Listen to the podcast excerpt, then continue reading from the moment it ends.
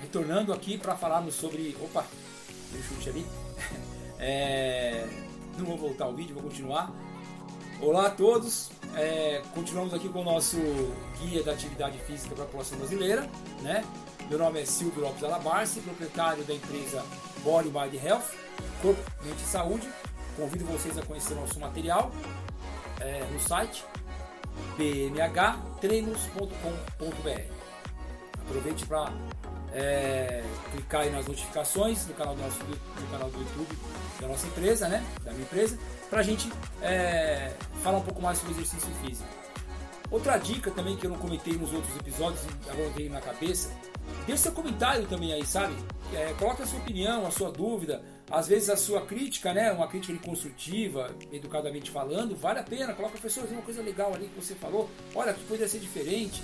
Olha, uma coisa legal que você poderia falar, tá aí outra, outra situação é, boa, né? Dá uma dica ali se tiver alguma, alguma coisa que queira ouvir, mas o foco está sendo esse guia. Estou terminando a parte de adultos e ele fala o seguinte: como você pode reduzir o seu comportamento sedentário?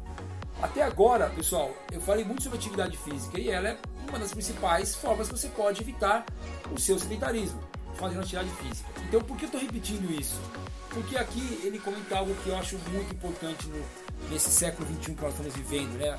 O século da comunicação, o século do entretenimento, o século da, da internet. E, e algo que realmente eu não sou o único que ficou um pouco. É, tem desconforto com isso, né? incomodado com isso.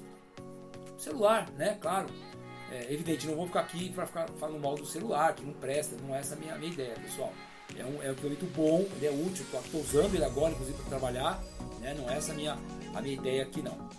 Ele é importantíssimo, ele diminui distâncias, aproxima pessoas, tudo isso é importante.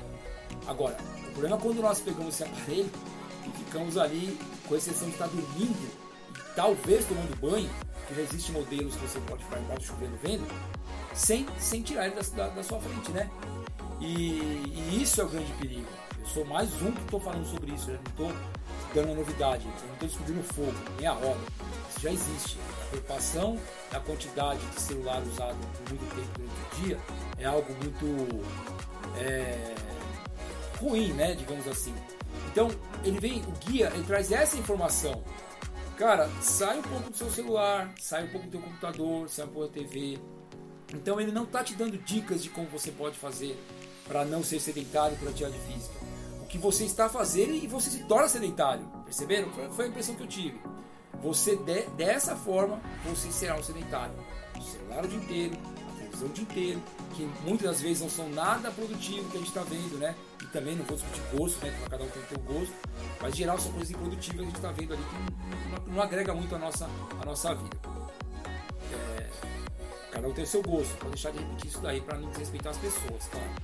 Agora, é, ele está dizendo o seguinte: se você fizer isso, esse comportamento, você será considerado uma pessoa sedentária. Existem algumas, algumas classificações diferentes sobre isso, mas eu não vou entrar nesse detalhe. Eu estou é, trazendo é, uma luz, né, uma evidência, evidenciando melhor o que ele fala que é ser sedentário. É isso. Esse foi bem curtinho, porque aqui ele também foi curto e eu estou evitando o máximo de colocar muita opinião própria minha, né? É, sempre trazendo para o guia. E ele foi curto ali. E por aqui eu fico também com material mais curto para vocês. Até o nosso próximo encontro. Um abraço, valeu, tchau, tchau.